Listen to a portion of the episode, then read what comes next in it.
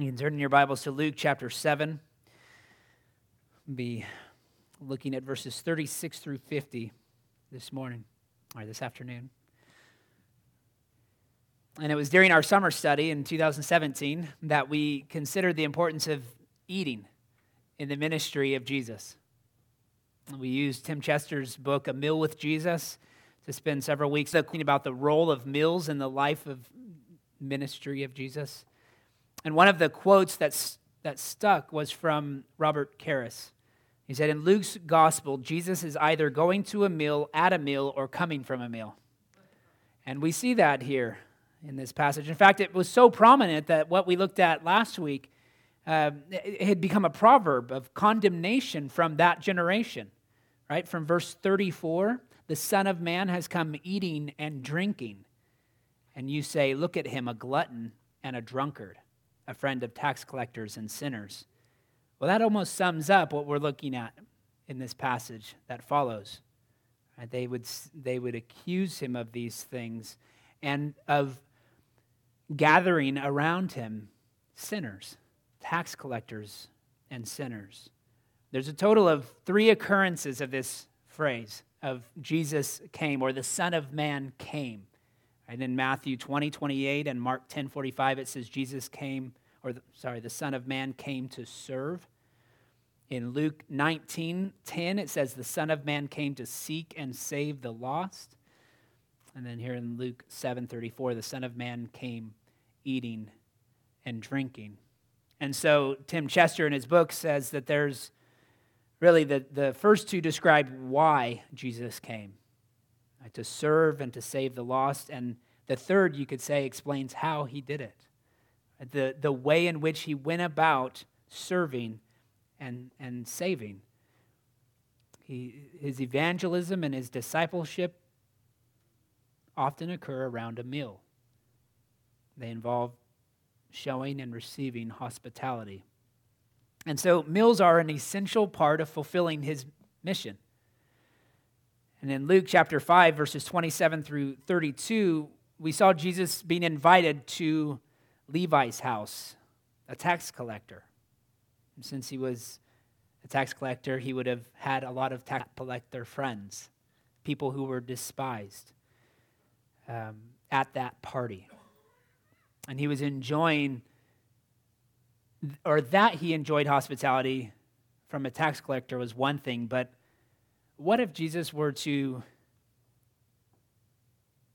give and receive hospitality from a prostitute? It's almost unthinkable if it weren't in this passage.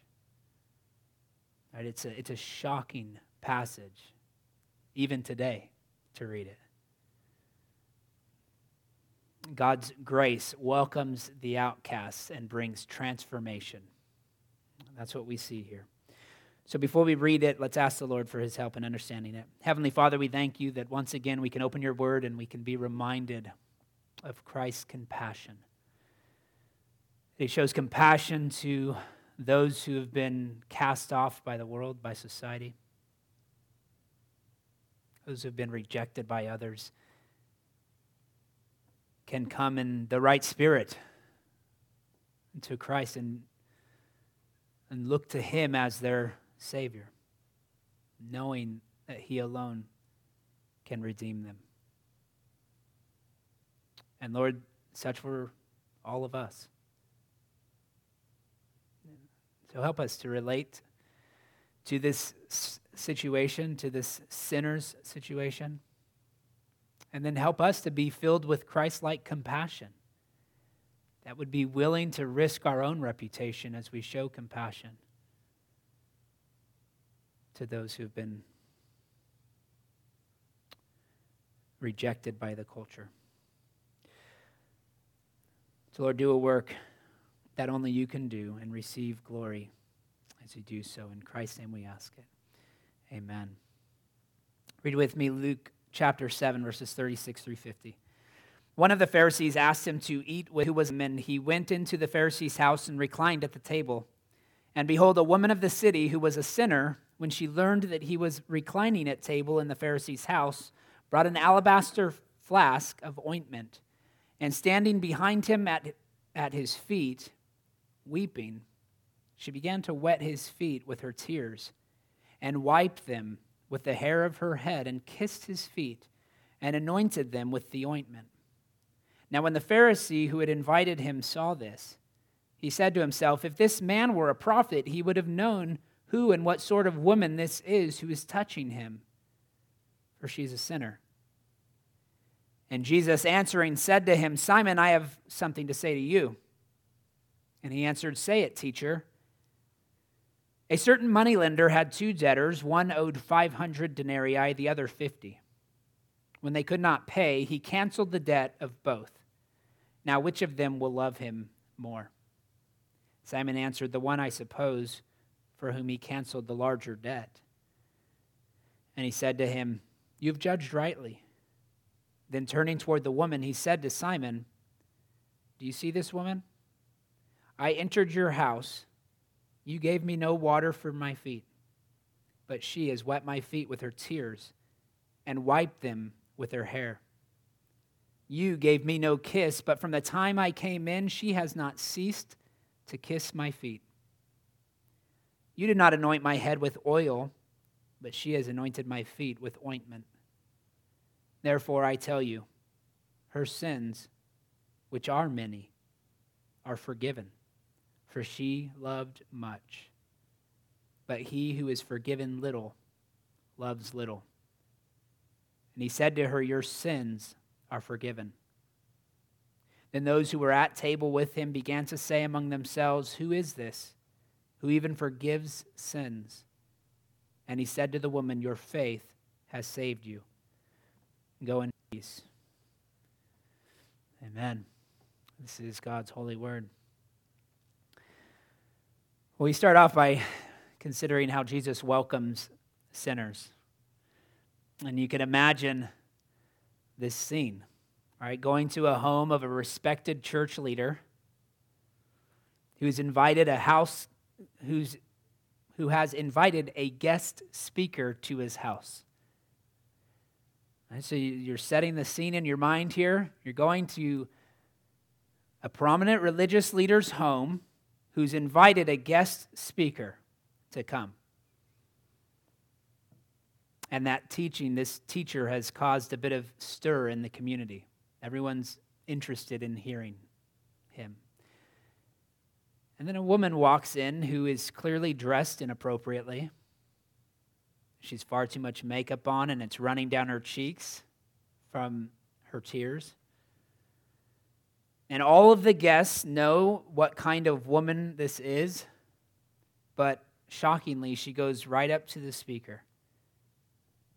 It's, it's obvious that she knows him.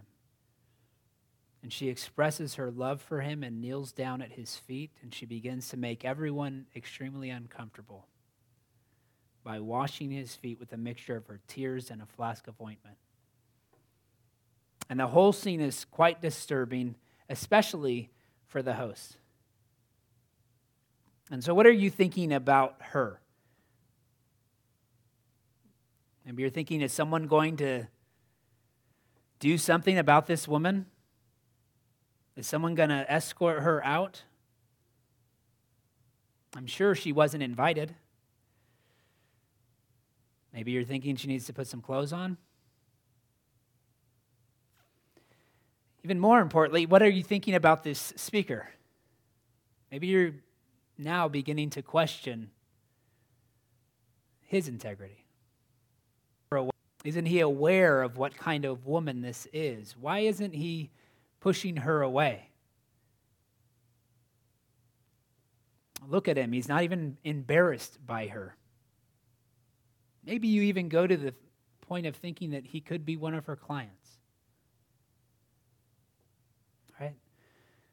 The scene here is of a, a, Gre- a Greco Roman symposium where there's a table with three sides, kind of a U shaped uh, table, and everyone is gathered around that table and reclining on their side, propped up usually on their arms and and their plate of food is in front of them. They're eating, but and then their feet are behind them. So it would have been easy for this woman to come into the to the room and go to Jesus' feet. She would have had easy access to it, uh, to him that way. And in fact, uh, these homes were generally, these kinds of um, gatherings were in a public room within the home where there was access to a courtyard so that people could come in and, and you know, passersby could listen to, to conversations. Um, but obviously, this home was most likely safeguarded from people like this person coming in. This was not someone who would have been invited into Simon's home, and he is taken aback by her presence. Uh, Tim Chester says To the Pharisees, she's like an infectious disease, and yet Jesus accepts her. He demonstrates God's grace by welcoming sinners. And so, beyond accepting her, he actually receives her shockingly intimate gestures. Uh, she lets down her hair, which was something you did just before bed. It was a very private thing and inappropriate to do in public. Um, she is showing that she doesn't have inhibitions about this. And Joel would say, letting her hair down in this setting would have been on par with appearing topless in public at this time. That's how shocking it would have been. And so everything about this woman is wrong, he goes on. She doesn't belong here, and the actions she performs are inappropriate in any, in any setting for someone like Jesus. And so this was a humiliating scene for this woman. And yet she completes the task of honoring Jesus despite the shame. And Jesus doesn't prevent her. That's even more remarkable. Right? He doesn't preserve his own reputation knowing full well what Simon is thinking right now. Because he responds to Simon. He knows what's going through their minds and he doesn't stop her. How many of you would have done the same thing? How many of us would have said, Oh, not, not right now, not right now. Maybe later. I appreciate that, but we would not have wanted to let the scene continue. So he doesn't preserve his own reputation before those who were eager to tarnish it. Instead, he receives her loving hospitality. Right? She's showing him hospitality, and it's not even her home. So we've seen several stories in Luke of tax collectors and sinners receiving kindness from the Lord. It's the very thing that they needed to bring them to repentance. Right? Do we get that, though? Do we have an understanding of grace? Are we willing to receive sinners who are the outcasts in our day and age? Are we willing to show them kindness? So, if, if this were to happen in our context today, how might we respond? Celebrate the grace of God, or are we scandalized by the whole scene? And I do recognize that parents have to be careful and responsible about those that they invite into their home, those they show hospitality to. But I do wonder if we go too far in trying to shield them and protect them. And in the process of shielding our children from sinners, we are liable of acting much like the Pharisees in this passage, who were embarrassed and offended by Jesus' gracious reception of sinners. And so we do have to be careful to balance this. The Pharisees saw Jesus as a rebellious son of Israel, and the irony is that he will die a death of a rebellious Israelite, a rebellious son. He dies as one cursed by God, not stoned, but hung on a cross. And so Jesus identified with sinners in, in his life, and he bore their guilt and shame in his death.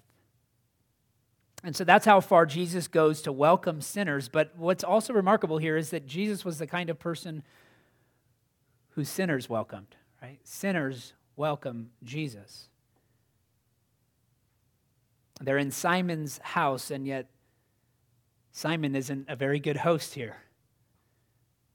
Today, a host would welcome their guest with a handshake, maybe taking their coat and hanging it up for them, offering them something, something to drink. You've got your typical gestures of kindness as someone enters into your home. Back then, the host would have offered a kiss instead of a handshake. It's still common today, actually, in some cultures. Um, they would have made them comfortable by offering them water, in this case, though, to wash their feet. Not a drink of water necessarily, but a, a basin of water so that they could put their feet in, which had been walking along sandy roads and getting caked with dirt, and, and, and they would need to do this as they entered into homes to wash their feet. And so this was a common gesture to show hospitality to someone. And then they would also anoint their head with oil, give them something to, to I guess, to, to help soften their hair that's been crusted over with dust from the air. Again, Tim Chester points out Simon is the host who's not really a host. Instead, the woman is the host who's not even a guest. And Jesus is saying to Simon, I'm in your house, but she's been my host. So Simon goes on to condemn Jesus in verse 39, but rather than defend himself, Jesus commends the woman. In fact, he forgives her and grants her peace in verses 48 through 50. And it's important to point out here the woman is not forgiven because of her love for Jesus. It's not like, oh, you've been so loving to me, here's forgiveness for you as a result. Uh, forgiveness is not God's response to our love. Right? R.C. Sproul he puts it very simply and well. He says, It's not that she is forgiven because she loves, but rather she loves because she has been forgiven. Her love is a response to forgiveness. Love is the, the natural response. And we love much when we recognize how much we've been forgiven. That's what Jesus goes on to say. When we realize how much we've been forgiven, we can't help but be loving. So Jesus knew Simon's thoughts. And he also knew the woman's heart. And I wonder for us how often we can relate to Simon and not her. How often are we thinking his thoughts about others?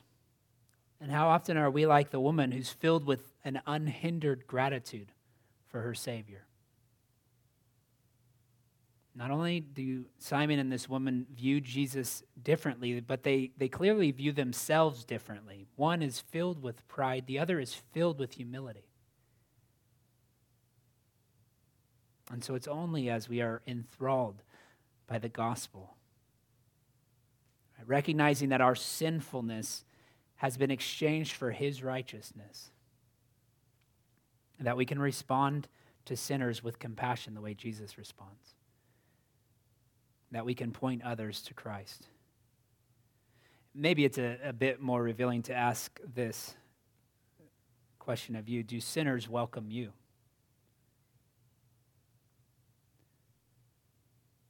You might consider yourself to be a friend of sinners, but would sinners consider themselves to be a friend of yours?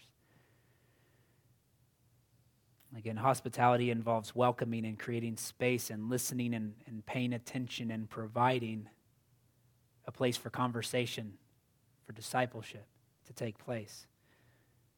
And so, unresolved conflict can't be ignored when you gather around the meal table. You can't eat in silence without realizing that there's an issue to address. Right? There's an elephant in the room. So, hospitality is a sort of gauge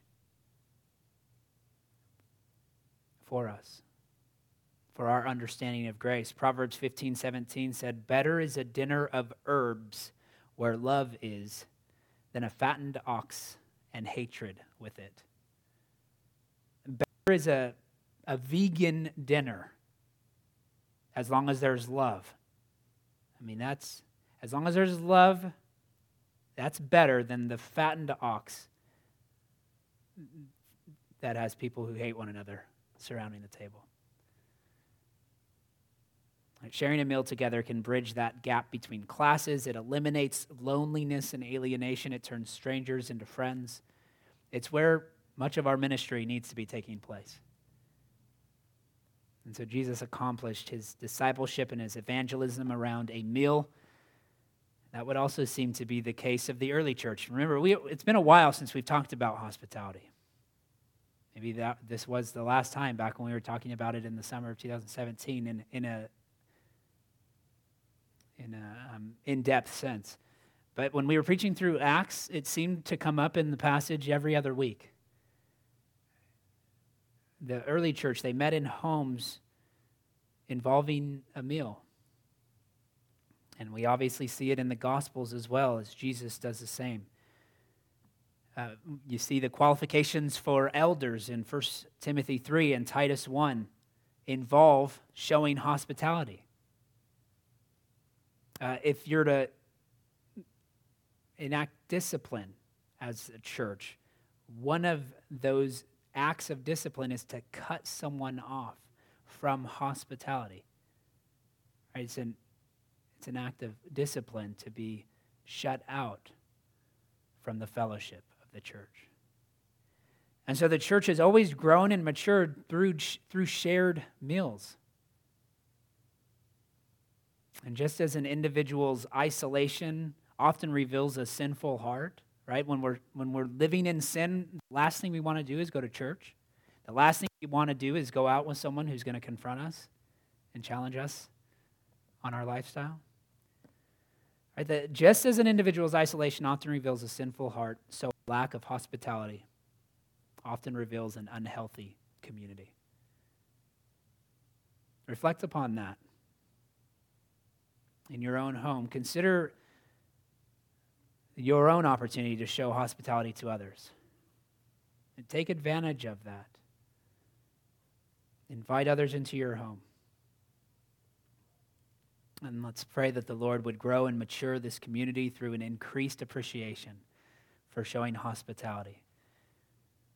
That we would be moved by the example of our Savior, who showed it to those who were nothing like him in many ways but who are willing to risk their reputation in order to show him love. Heavenly Father, we thank you